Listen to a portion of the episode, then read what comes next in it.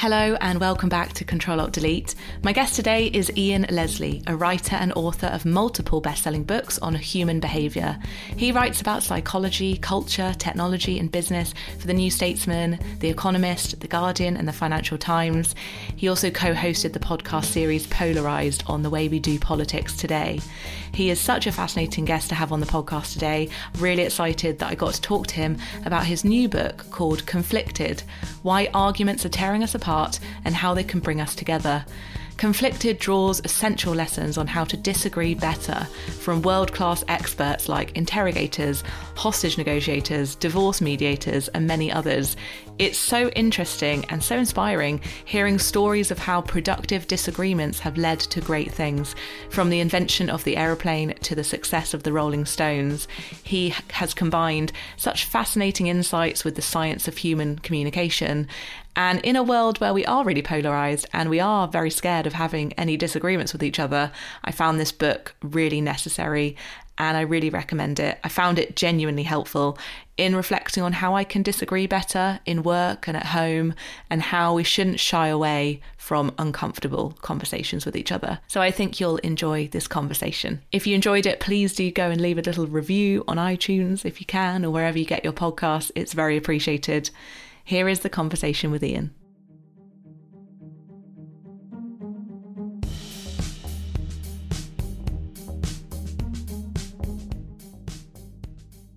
So I'm really excited today to have Ian Leslie on the podcast. I've been wanting to do an episode on how to have better conversations or how to disagree better and the power of conflict for so long. And when your book arrived, I just, it was such a great read. I learned so much more about the topic and yeah, we all need to talk more. So thank you for coming on. Oh, thank you. That is very nice to hear. nice to be here.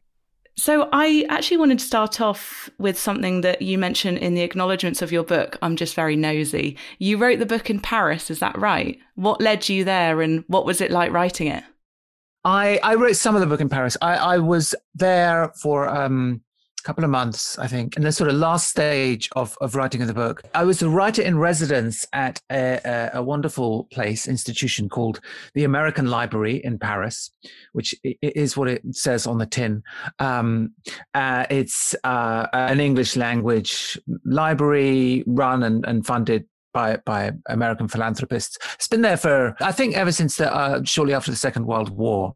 Um, and one of the nice things they do is they have a writer who's working on a project to come and uh, you know you just kind of have a slot in the library and they kind of help you out with accommodation. And uh, and you just have to you know be part of the life of the library and do a couple of talks. And um, and there's a lovely community around the, the, the place. Um, so it was very very nice. I had to persuade my wife and uh, my two young children that this was an essential part of the writer's task um, to go and essentially be, uh, uh, uh, you know, a, a, flaneur in, in Paris for a couple of months. But um, I have a very understanding family. I just wanted to ask you that as well to live vicariously through you for a second, because I think being in lockdown as a writer, it's not been, I mean, for some people, it's pr- probably been great. But for me, I love getting out and about while I'm writing. So it's nice to hear that you did that and there's no better place to be out about than than in Paris. It's the greatest kind of walking around and wandering around and being stimulated, you know, place in, in, in the world really. So yeah, I was I was very very thankful and very lucky that it happened before the pandemic. Totally. So your book conflicted how productive disagreements lead to better outcomes is is such a great book of, of our time now, especially with social media and Twitter and things. But this book is kind of more broad than that, isn't it? It's not just about social media. Do you think that is a bit of a myth that we suddenly can't talk and have arguments because of online culture? Do, or do you think it has added to our inability, basically, to disagree? Yeah, that's a really good question. I, I think it's um, it's not uh, it's definitely made it harder and it's definitely raised new, new problems um, but it's only part of a kind of wider issue we have, which is actually kind of has much deeper historical roots. Something I talk about, as you know, in the, in the kind of opening chapter chapter of the book, where I talk about the fact that we're now living in cultures where everybody has a right to speak.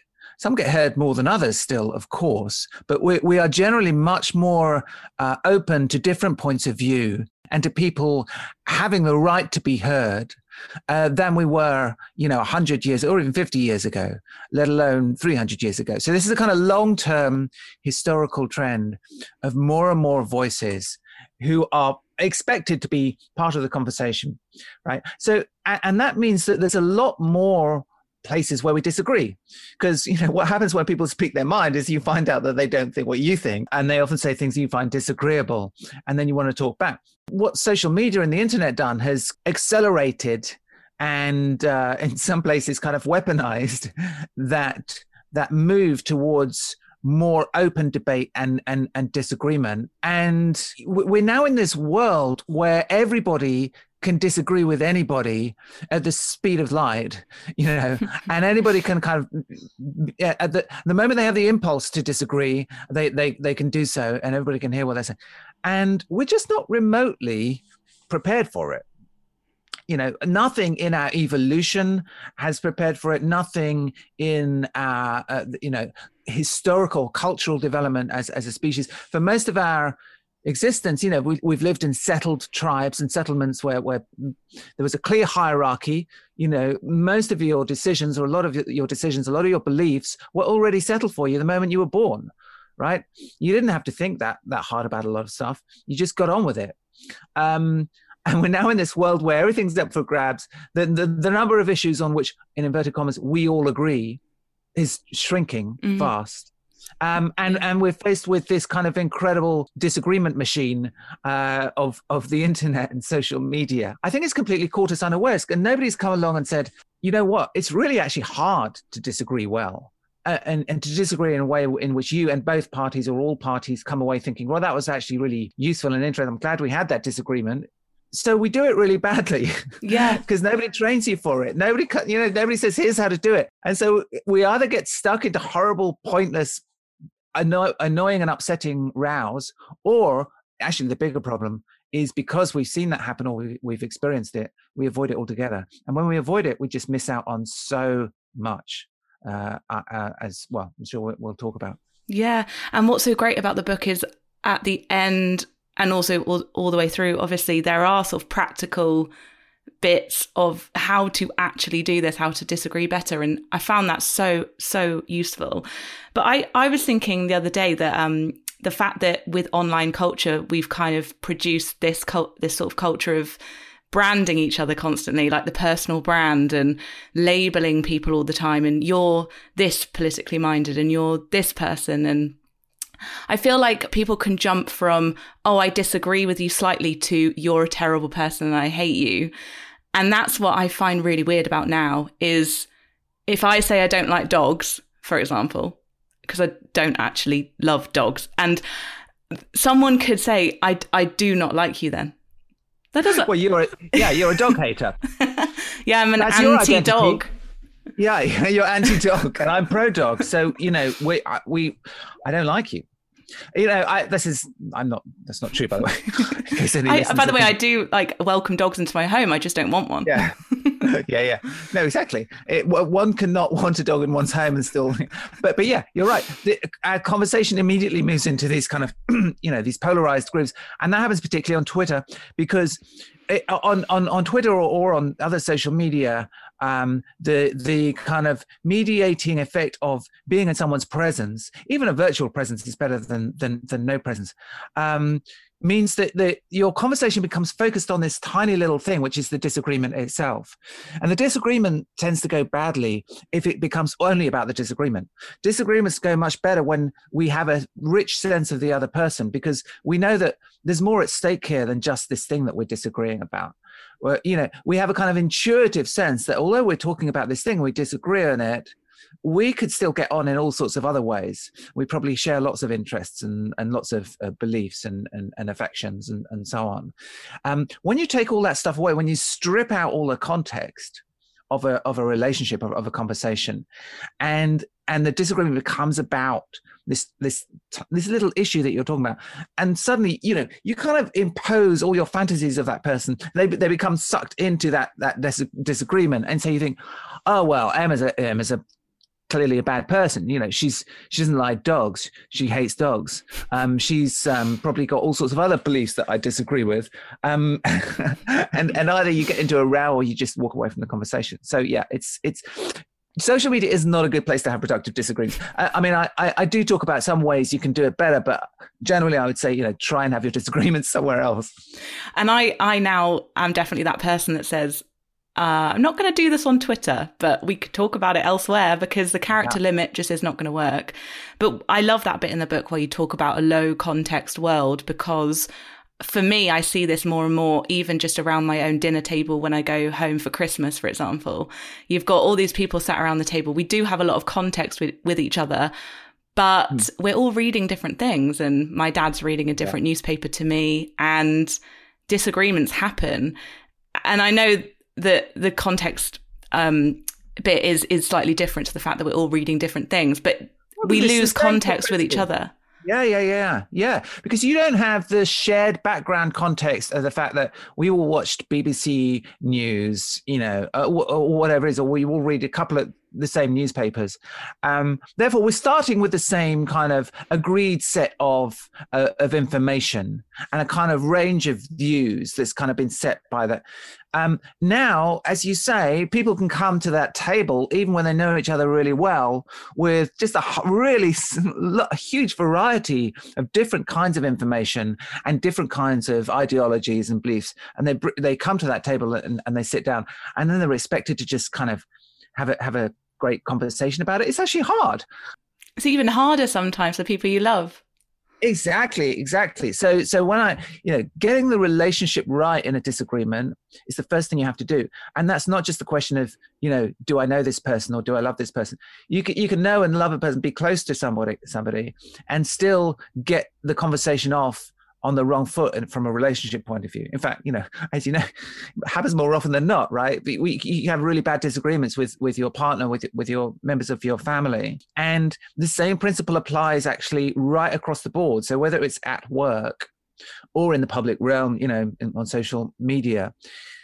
The, the first thing for, for a disagreement to, to, to, to be productive is you have to kind of put the, the relationship level on a kind of uh, um, on a level uh, footing. It has to be kind of settled in some way before you get into into the disagreement.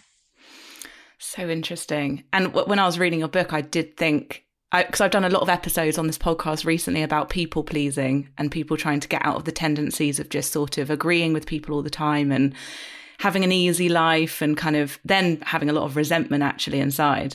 And to me, your you know the bit about relationships and how open conflict actually makes your relationship stronger to me it seems like the opposite of people pleasing in a good way. Yeah yeah yeah. You know when i started writing this book i thought it was going to be roughly a, a book about kind of how we, we can kind of avoid conflict or kind of take conflict out of our lives and just talk through our differences in this really kind of calm um, you know platonic manner. Um, and the more i looked at it the more I th- and the more I researched, the more I thought actually the the bigger problem is not the toxic disagreements. I mean, that is a problem, obviously, that we see on social media, uh, etc., etc.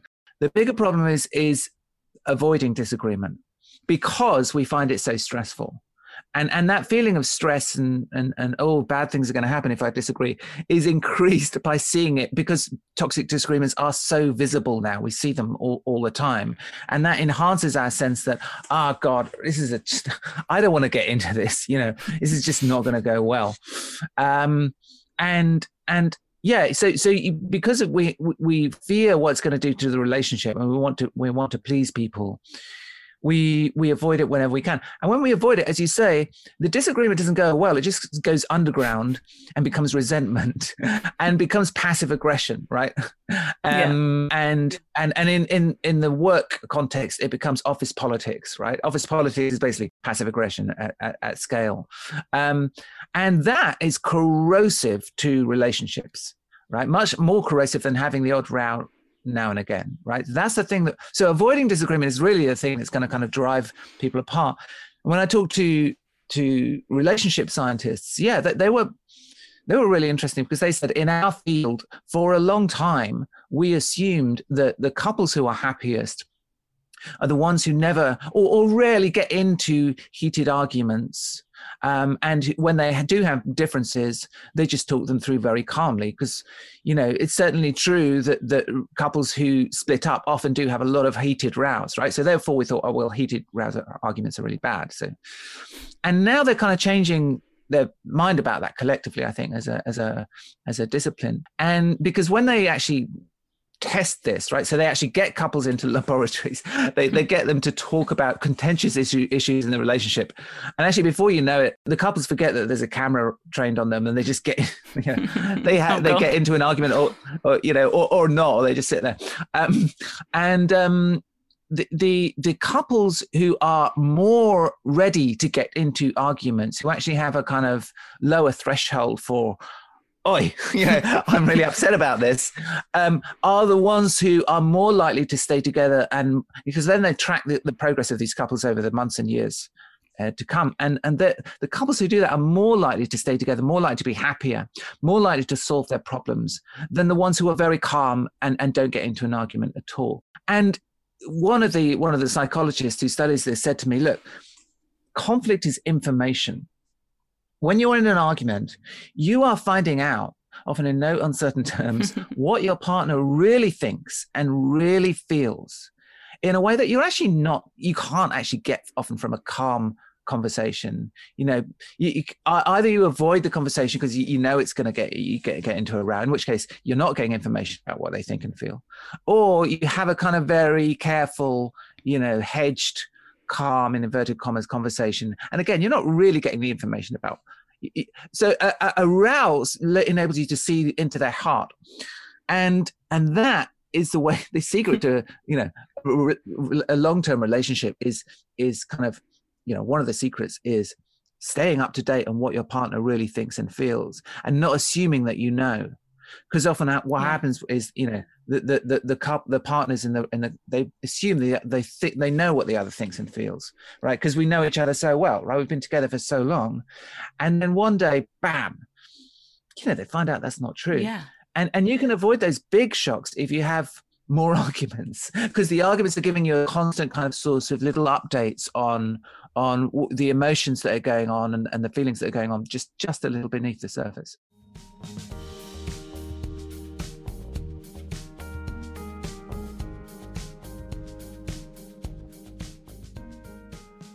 God, that's so true. I, I definitely think in my relationship we have kind of like little and often kind of little little scraps that we sort out and it's like actually then we never have a huge bust up because we're always in the loop yeah. and actually there's a really lovely quote in your book you say when we disagree we bring the whole of ourselves our head our heart our gut and i just thought actually yeah you're not seeing that person for who they are if you're not seeing that side of them but it's interesting right? with yeah. the with the book because not not to go too like spiritual and kind of Buddhist on you, but I, I a part of this for me was like you have to be able to disagree and not try and change the other person's mind and actually just be happy in your own thoughts. Like we don't have to always try yeah. and aggressively change the other person. Maybe we don't need to change them. Yeah, well, and in fact, the, the, the problem is is that when you try and aggressively change someone else's mind, you get the opposite right? It backfires. They, they they just become more entrenched and more kind of extreme in in in their position. Yeah you're right. It's a curious you know almost buddhist like kind of paradox um where the more you push basically the more they, they you push back. In, in fact you have to kind of stop thinking about it as pushing. Mm. it's more like you're, you're removing the barriers to them coming around to your point of view. That's the that's the better way to to think about whatever's going to stop them kind of changing their mind or being at least being more flexible in the way they think um, try and try and get remove those, those barriers. People who practice difficult conversations firsthand um, as you know i talk to uh, divorce mediators and hostage negotiators and, and interrogators. And in an interrogation expert interrogators very kind of intuitively brilliant psychologists right? They understand human the human heart better than most of us they're just very good at it um, and they do not walk into the room uh, and, and, and, sort of bang their hands on, on, on fists on, on the desk and say, "You got to tell me what you know." It's not like in the, in the movies, right? Actually, some like bad interrogators do that, but the really good interrogators do not. They walk into to the room, they sit down opposite the suspect, who might be a real hardened terrorist, and certainly the interrogators I talk to deal with these people. Um, and they make a big deal out of the fact that you, the suspect does not have to talk if he doesn't want to right? So so a, a, an inexperienced interrogator will kind of mumble over the rights you know your rights at the beginning. So oh you have the right not to talk. You have the right to a lawyer. Anyway let's start there right now now let's talk about what you're going to tell me. The expert interrogator walks into the room and says listen you absolutely have the right not to talk um, I can't tell you what to, what to do. Uh, your lawyer can't tell you what to do. My colleague here can't. None of us can tell you what to do, right? It's completely up to you. So, and as you as you know, you can leave the room if you want to, right? That's that's your right. Um, so, um, but listen, I would just really like to hear um, how you got here. I, I, and these hardened terrorists who actually do really want to tell their story, it, just just open up and gush you know and all wow. the information comes out with it. And and that's a really interesting example of how the interrogator does not push right? It doesn't come and come in and say right you need to tell me what you know or you're in trouble. The interrogator just removes the the the, the barrier to to him right? Because because if if you come in and you say you've got to tell me then that's just yeah. in a way that's easy for the other person to say, all right, I don't want to tell you. You want to, oh. and you just set up this barrier. And the the canny interrogator just takes that away and says, well, you don't have to talk if you don't want to. You don't have to tell me. But I would like to know. um, and and it's the same in addiction therapy. So you talk, and in fact, some of them have learned from addiction therapists that that if you tell an addict you have to stop drinking um, uh, you have to stop taking drugs. It's really screwing up your life. It's it's messing up your family you know all of which is true. But if you if you say that to them they, they just come you know it become even more entrenched in in the habit because the the innately perverse part of us the part that hates to be pushed around basically and dominated comes back and says well no i really want to drink. I like drinking. It's my right. It's my freedom. It's the only thing i like. Why shouldn't i? So it's completely counterproductive. So the really good addiction therapists um, do not do that. They they just say, look, you tell me what's going on, and you you, you know you're here for a reason. What is it? I, I I and they listen, right? And yeah, yeah, so interesting. They're not completely neutral, but they're they're not saying you need to do this you know if the other person comes around to their point of view of the, of their own accord then they'll be you know it's it's going to be much more authentic and more truthful and in the, in the end they're much more likely to change I swear I've watched a TED talk somewhere about the power of the tone of voice as well. Like if someone's talking to you in a very calm voice, not like a pretend one, but just a general, gentle voice, it's very hard to be angry against that because we're kind of mirroring each other as humans. Yeah. I, okay. Listen, that's really interesting. I was, a couple of things about that. One is tone is very important and, it's underestimated, and not just um, uh, voice, physical voice, but but even just the tone with which you write a message, right? Very yeah. hard to judge, yeah. by the way, on on yeah. email or, or, or, particularly on Twitter. But tone is very important, and sometimes we kind of dismiss it and say, "Oh, well, yeah, well, let's talk about the substance." You know, forget about the. T-. No, tone is important because tone is actually where you communicate a lot of emotion. You know, in very kind of compressed form, um, and and it also kind of indicates it sends signals about how you feel about the other person, right? About whether or not you're angry with the other person or you're fearful of the other person, uh, and hostile, and, and so on. So mm-hmm. tone tone is hugely important. I agree. I agree with you that calm tone is often preferable, but not always.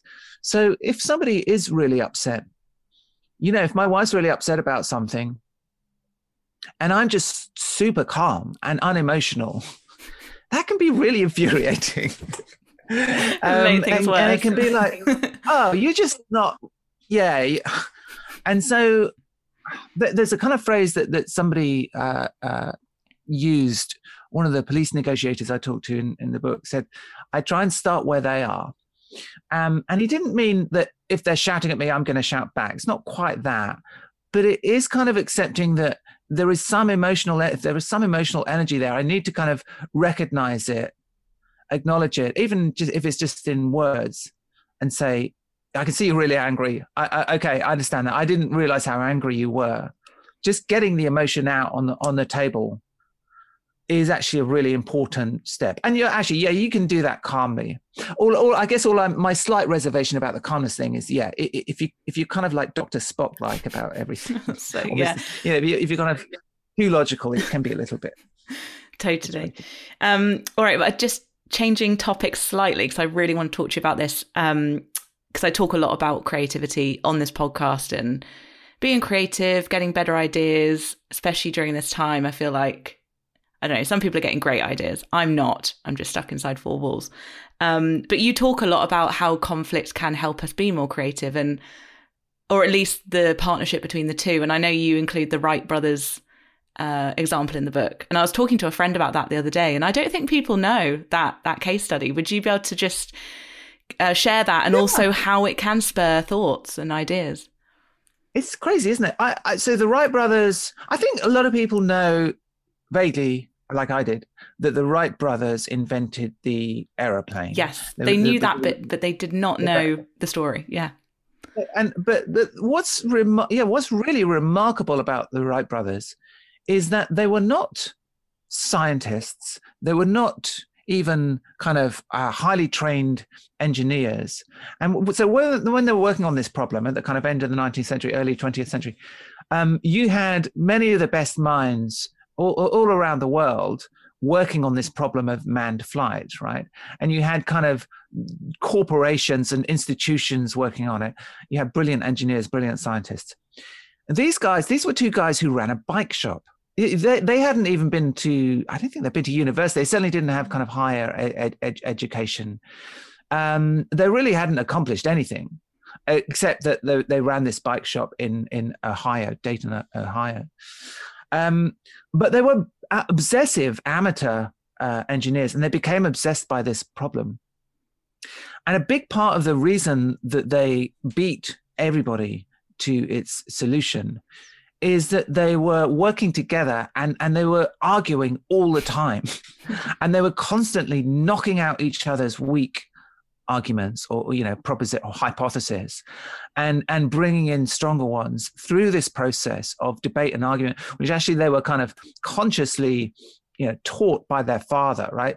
So the father would sit them down at the dinner table um, and would teach them in a kind of you know traditional um, scholastic form of debate. He would say right wilbur you take this side of the uh, of of, of the argument um, and uh, orville you take the other and then after 30 minutes you're going to swap sides and you're going to so so that actually you know they were trained in in in debating in that sense. But it wasn't just that it's that they really enjoyed it so people used to walk past the bike shop and they would hear these like loud voices spilling out of, of from above the uh, the shop.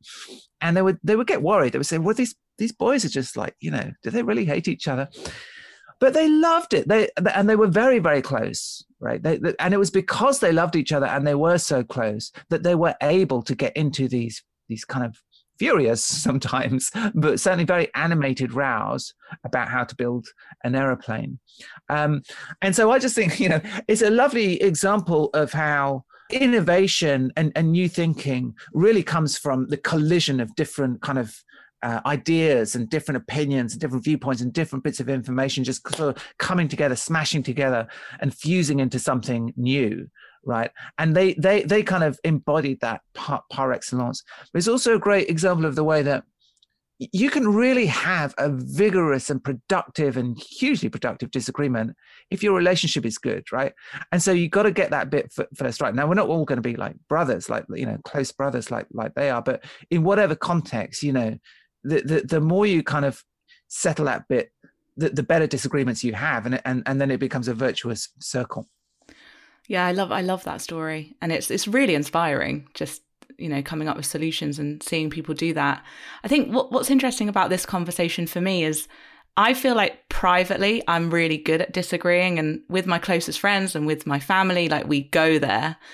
What's so weird at the moment is this like cancel culture thing where people are so genuinely afraid like there might be people listening who are like god i really do want to disagree or or have these conversations but doing it in public spaces is te- is kind of terrifying because you can have like pile-ons and people getting the wrong end of the stick do you have any advice on how to do this in a way that isn't so terrifying? Well, no, I mean, I mean, that's a, I, I, I'm not sure I have advice, but I, I would say I agree with you. I, I, I think it has had a kind of a slightly chilling effect on on on, on disagreement.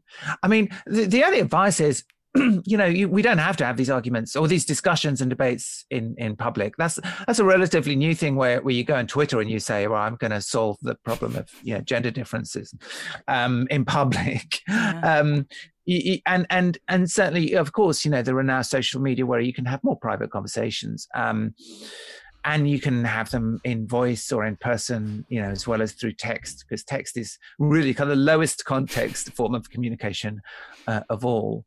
Um, but you know, it's interesting because I think that the the the cancel culture, for want of a better phrase, but you know, it's really another example of how to avoid disagreement. Yeah. It's just another uh, way of saying, wow, I find this stuff really uncomfortable and difficult. So, therefore, here's another way I can uh, avoid it. I'll just decide the other person's evil um, or, you know should not be part of, of, of, of the realm of acceptable ideas or, or debate that's great. But well, that means i can only talk to people who already agree with me about stuff. So you know it's the same instinct as it is to you know it's a people pleasing instinct inverted. It's the same thing. It's just another way of saying right well this is too uncomfortable for me so i'm, uh, I'm going to avoid it.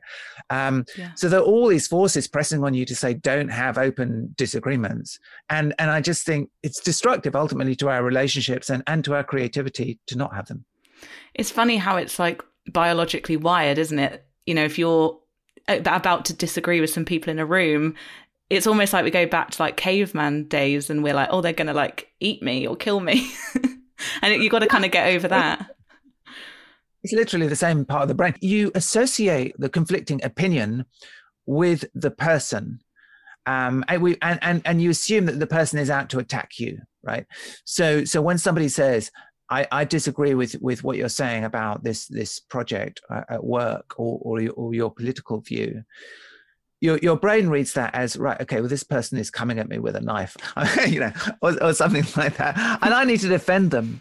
And you go into defense mode immediately. And that means that you're not really thinking that takes a few point of your iq immediately you become a little bit stupider once you're in defense mode right because you can't be cognitively flexible you can't think things through um, and and it just becomes this kind of game of, of back and forth so so a couple of things about that what one is you know, try not to get into defense mode. It's very hard. A lot of this is easier said than done, but try and be open to to other other points of view. The other thing is, you can understand that that's what the other person is likely to do as well, and try and lower their defenses. So try and not make them feel like they're being attacked, right? Which goes back to this what we were talking about in terms of you know with, with the interrogators and the therapists and, and and so on well, those guys are very skilled at at putting the other making the other person feel more secure in the conversation so when somebody's behaving really irrationally or, or they're being hostile and you can sense that try and think to yourself how can i actually that's because this person is feeling insecure in some way and, and they feel like their identity or their status is at threat right they feel like they might be humiliated in, in this conversation so how can i avoid that uh, how can I help them feel that's not going to happen? Right? Maybe I can just big them up a bit. You know, maybe I can pay them a compliment. Maybe, maybe I can show them. You know, I really do respect you. I, I, I think you're great. Just disagreeing about this thing. That's all. Um, yeah. Yeah. So, so you can manage it. You can kind of manage it, so it, it works better. I really love that. That's actually a really lovely note to end on. That after all of this, it's literally about making people feel safer and making us feel safer with each other. And that yeah could lead to literally a better world for everyone. Um, but to anyone listening who could listen to Ian talk for hours more, because I could go and buy the book. It's so great. There's so much more in there to um, gobble up. And yeah, thank you for your work because I also saw that hadn't you written a book before about curiosity? And I feel like these two books kind of it feels like conflict is about curiosity at the heart of it. Yeah, I didn't realize that until I wrote the book, but you're right. There's definitely a strong underlying continuing theme there. Yeah. Uh, what are you feeling curious about at the moment? Oh gosh, um, I'm I'm curious to see what's going to happen over the summer. How much carnage there's going to be on the streets of London. Whether or not we will be able to like reopen um, without everybody uh, just sort of drinking and eating so much that that that you know becomes this kind of Hogarthian kind of riot. Um, so I'm just curious about seeing everybody again as well. I, I mean, I, I agree with you. Like, I, I just don't feel particularly creative at, at the moment. And I've forgotten, or I hadn't realized until this happened, how much I rely on just passing interactions or, you know, or, or, meeting people I don't know very well, talking to people like you, you know, just seeing lots of people and having kind of brief, quite light conversations with them is enormously important to my brain, right? It just switches my brain on. Yeah. And when it's not happening, yeah, I just feel a bit kind of yeah, unstimulated and a bit flat. So I'm yeah, I'm just looking forward to having my curiosity stimulated a lot more, I guess is what I'm saying. Yes, me too. Because sometimes even in the pub, someone will say something and I'll literally be like, oh my God, that that could be a scene in a book. It's like that's yeah. how my brain works. But yeah, thank Absolutely. you again. And um, yeah, great to talk to you. Thank you. Really enjoyed it, Emma. Thank you.